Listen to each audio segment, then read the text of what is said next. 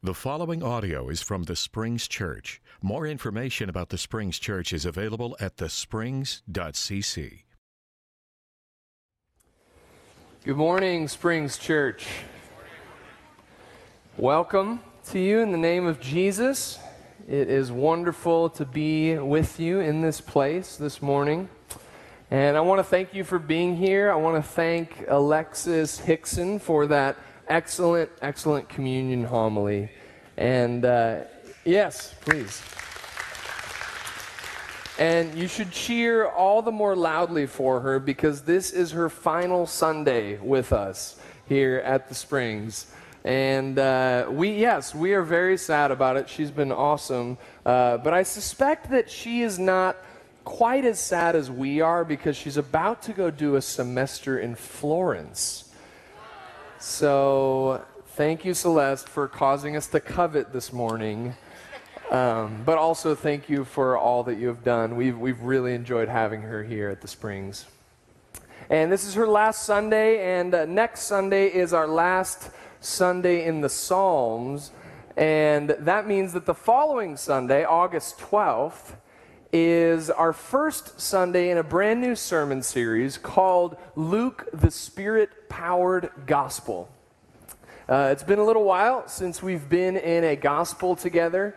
Um, but we preached through John a few years back. I think we were in Mark before that. And so we are excited to get back into a gospel, and particularly the Gospel of Luke. Ben and I are very excited for this series. And he's going to go ahead and kick that off on Sunday, August 12th.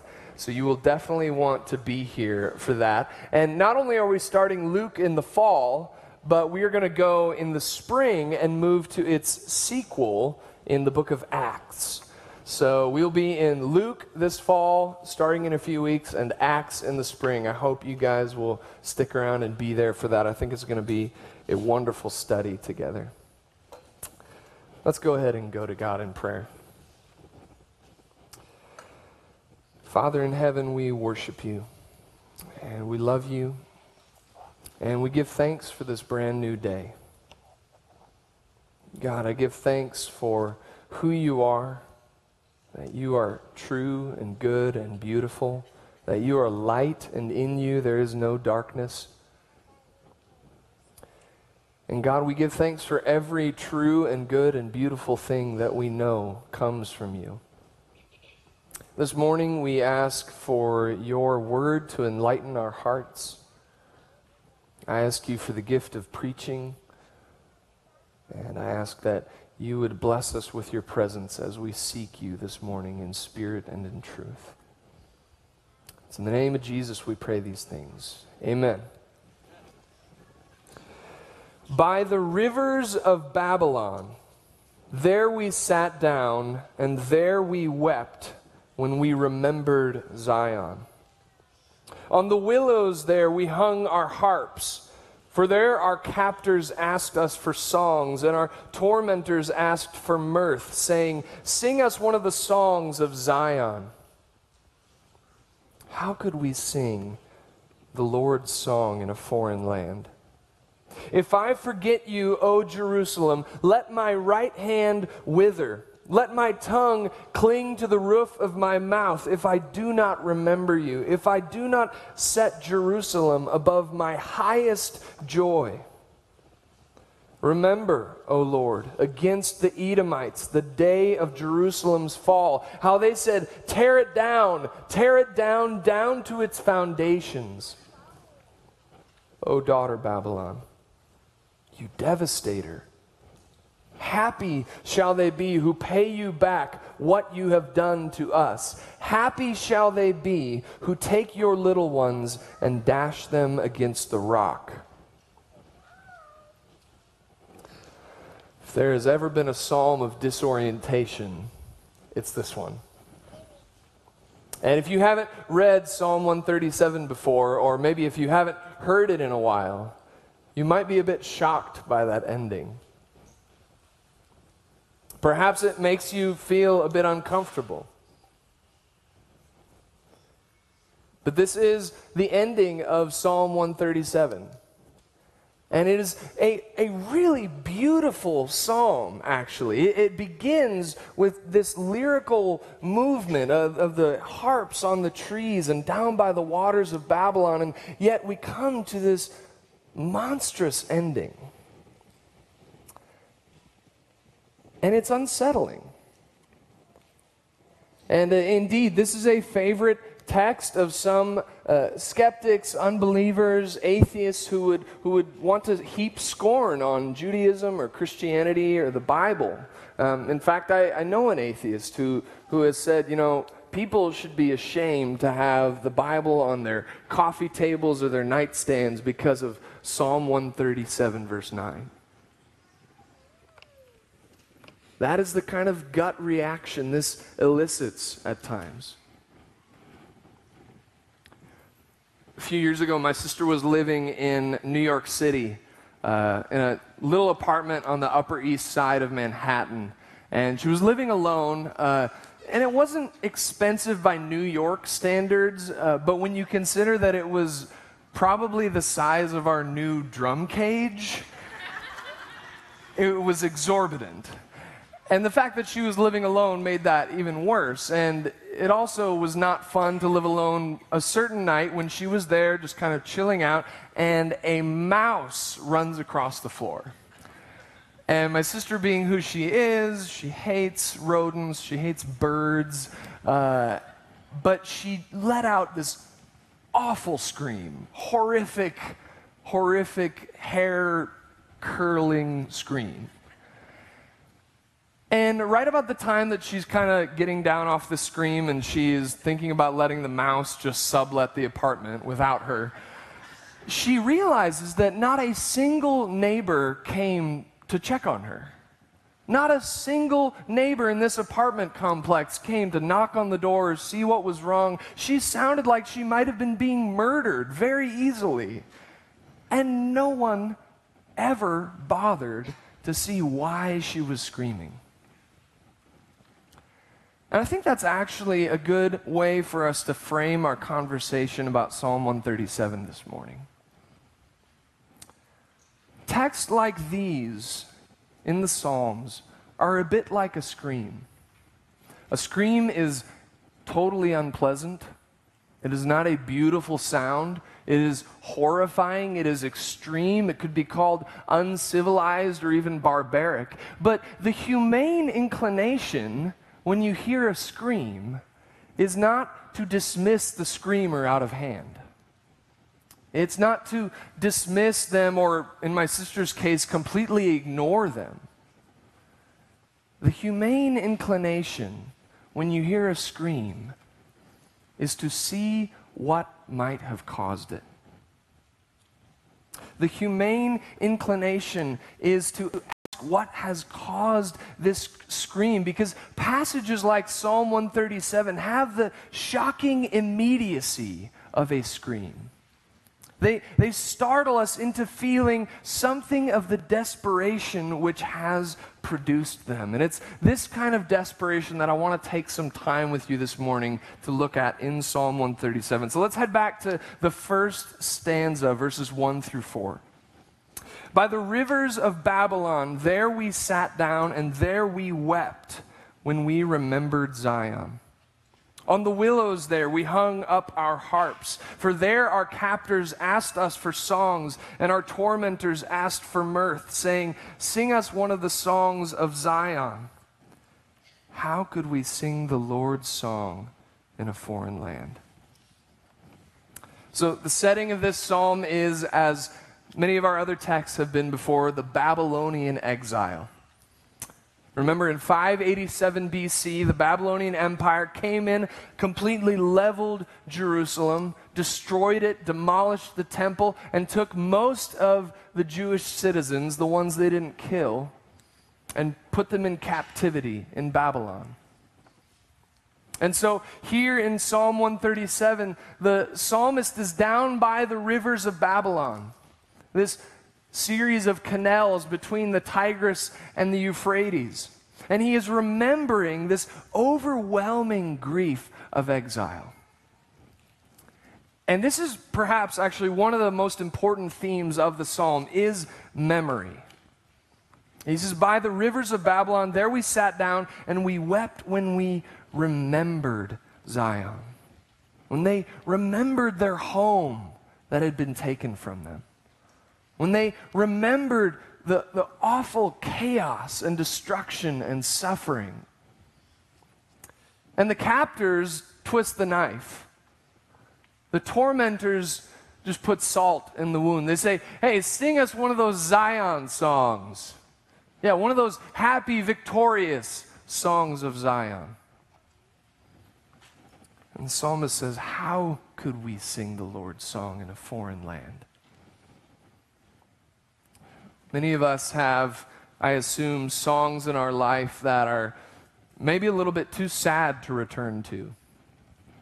It might be a, a breakup song or a melancholy kind of ballad. But sometimes it's not even a sad song in itself. It may be a happy, exciting song from a wonderful season of life that has now passed us by. It might be a song that scored your first romance that no longer exists. It might be a wonderful worship song from a golden age of life in the church. Or it might be the favorite pop song of a family member who has since passed away.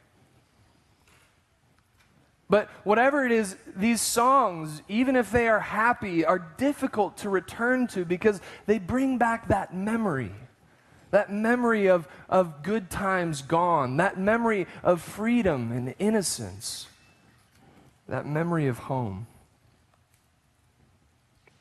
And this is what the psalmist says. He is not just protesting his captors, saying, I'm not going to sing you one of those songs, it would be shameful, but he's saying, I, I can't even go back to that memory. I can't sing a victorious song of Zion as I experience the shame and dejection of exile. And this theme of memory and song uh, continues to grow in the psalm, especially in the second stanza. Look at verses 5 and 6. He says, If I forget you, O Jerusalem, let my right hand wither. Let my tongue cling to the roof of my mouth. If I do not remember you, if I do not set Jerusalem above my highest joy. Remember, he's in the capital city of Babylon, the most powerful empire of the day. And Babylon was a burgeoning city. It was known for scientific achievements in astronomy. It was known for the hanging gardens of Babylon, one of the seven ancient wonders of the world. But there's no joy in Zion for an exile. There's no joy or excitement for a captive. And so he says, I, I can't sing, I need to remember Jerusalem. And if I don't, let my right hand wither. Let me not be able to pluck the strings of the harp. If I don't, let the tongue in my mouth stick to the roof so I can't sing. Because these songs are impossible in Zion. But I hope you've noticed there's, there's a little bit of irony in Psalm 137. That the whole time he's talking about not being able to sing. He's talking about not being able to sing one of these Zion songs in Babylon. And yet the irony is, is that his protest has, in a sense, become its own song of Zion. It, it actually, Psalm 137 reflects some of these songs of Zion that we have. And in a sense, even as he has said, singing here is impossible, he has inadvertently brought us this desperate, white knuckled lament. This desperate, dejected psalm of disorientation. Uh, Paul Laurence Dunbar was an African American writer and poet who was born just a decade after the Emancipation Proclamation. And his parents were slaves in Kentucky, but at the turn of the century, he wrote a poem called Sympathy. And you may have actually heard a line or two from it. I want to share just the last two stanzas of this poem with you. He says, I know why the caged bird beats his wing, till its blood is red on the cruel bars. For he must fly back to his perch and cling when he fain would be on the bough a swing, and a pain still throbs in the old, old scars, and they pulse again with a keener sting. I know why he beats his wing. I know why the caged bird sings, ah, me. When his wing is bruised and his bosom sore, when he beats his bars and he would be free, it is not a carol of joy or glee, but a prayer that he sends from his heart's deep core, but a plea that upward to heaven he flings. I know why the caged bird sings. Psalm 137 is inadvertently in the midst of the impossibility. It is a song.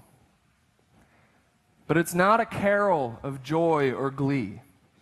It can't be. It is a suffering prayer. It is a desperate plea flung upward to heaven, as Dunbar says. This is the song of the caged bird longing to be free, beating his wings bloody red against the bars. This imagery of the blood and the wings is kind of disturbing, but it still doesn't get us to the disturbing level of the end of this psalm, uh, which is where we find ourselves now. In the final stanza, he says, Remember, O Lord, against the Edomites the day of Jerusalem's fall. How they said, Tear it down, tear it down, down to its foundations. O daughter Babylon, you devastator, happy shall they be who pay you back what you have done to us. Happy shall they be who take your little ones and dash them against the rock. We finally see the theme of memory move all the way to the end of the psalm here. But this time it's not the psalmist trying to remember or swearing to remember. He's calling God to remember the injustices. And this comes into play in verse 8, actually, which I think has a, has a key point for us. In verse 8, you'll notice that he's happy shall they be who pay you back what you have done to us.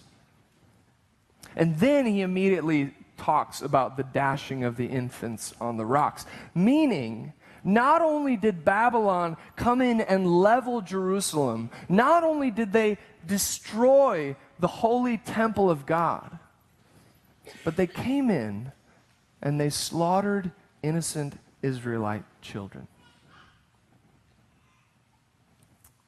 That what the psalmist is really calling for here, even if it's in an atrocious form, even if it's distorted, is some semblance of justice meted out. He's really calling for the punishment to fit the crime. He's calling for tit for tat, eye for eye.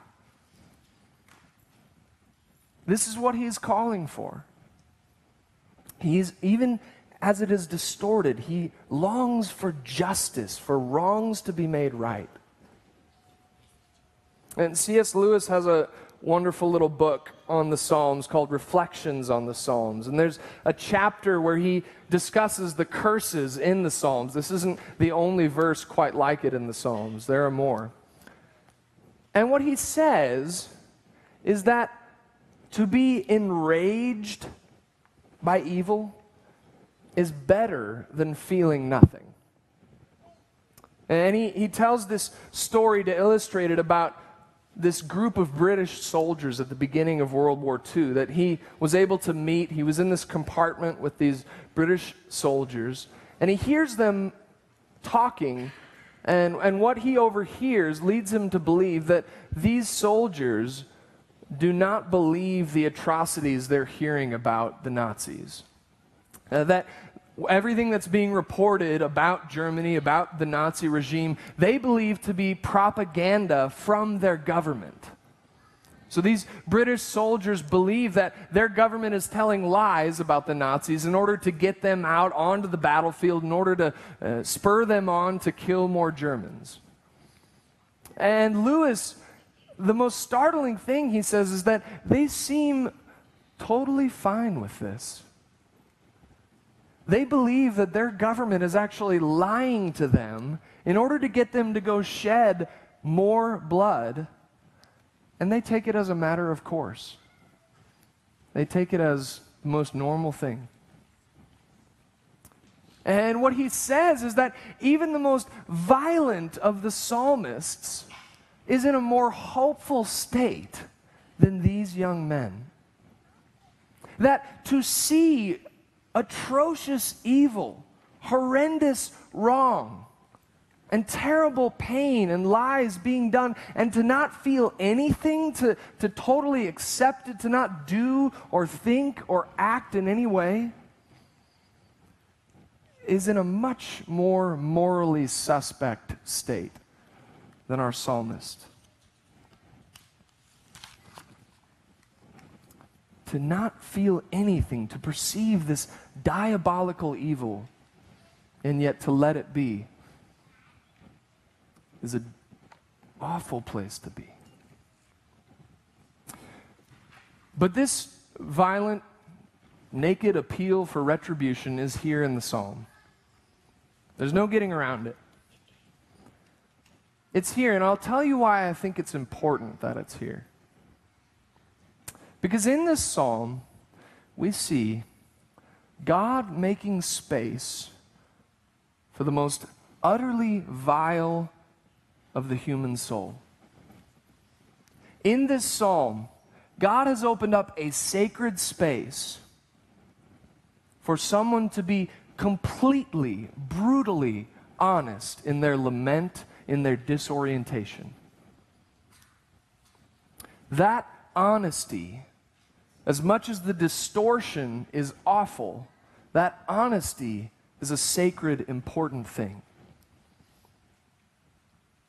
Because we may not have had exactly this thought 25 years removed from a more warrior type of culture that our psalmist has had.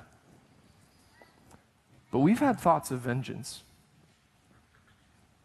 We've had thoughts of revenge. We've had thoughts and feelings and perhaps even inclinations or even actions of violence. And what Psalms 137 tells us, what the Psalms of disorientation and lament tell us, is that we can bring these honestly before God. Because those thoughts and emotions and feelings are bound to go somewhere. So God says, don't let them erupt into the society around you. Bring them to me. Bring them before me in a song, in worship, no less. And in that way, you might begin to take the very first step towards healing. In your brutal honesty, you might begin to take the very first step towards living in peace. Because our psalmist doesn't seem to find any other recourse. This to him seems to be the only way to proceed, to find justice. How else could the books of history be balanced? How else could honor be restored? How else could atonement be made for the innocent blood that has been shed than for more innocent blood to be shed? But between the psalmist and our day, stands an image in Jerusalem, a memory. Stands the image of the cross. And in Jesus Christ, the very worst, the very darkest of the human soul has been put on display and been absorbed by Him. Jesus on the cross is the answer to how else. Jesus on the cross is the way that the books of history are balanced. Jesus on the cross, enduring the most shameful death and rejection, is the way that honor is restored. Jesus on the cross is the way that atonement is made, that a child, the Son of God, has been battered, has been dashed against the rocks by violent human hands in order to begin the first step towards healing, peace, salvation. Between the psalmist and us stands the cross. And if you have malice or evil or revenge or violence in your heart, in your life, first of all, welcome to being a broken, fallen, sinful human being. Secondly, that has been taken care of in Jesus Christ. And God's intention is for you to be able to bring that before Him and lay it as at His feet and let go. And to begin to live a life of peace, of healing, of salvation. If you need to bring some of that malice, evil, sin, before God this morning. We want to be a place where you can talk about that. We want to be a group of people where you can be honest about that. And where you can bring that before the Lord of heaven and earth who has taken care of it and has defeated sin and death in the cross and the resurrection.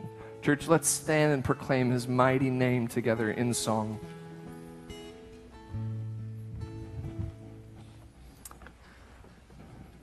Between our psalmist and us, God has put the cross. And He has changed our imagination. So we have new options, new possibilities. We can now imagine not just loving our neighbor, but loving our enemy. We can now imagine not repaying evil for evil, blow for blow, but evil with good turning the other cheek. And we can imagine a city inhabited not by Babylonians and Judeans, but inhabited by one new humanity in Jesus Christ. That's the kind of city we are living towards. That's the kind of city we're trying to embody here at the spring. So I want to thank you again for being with us this morning. Our benediction today is May the light of Christ be shed upon the darkness in your soul that you may live in his grace and peace. Go in that peace, church.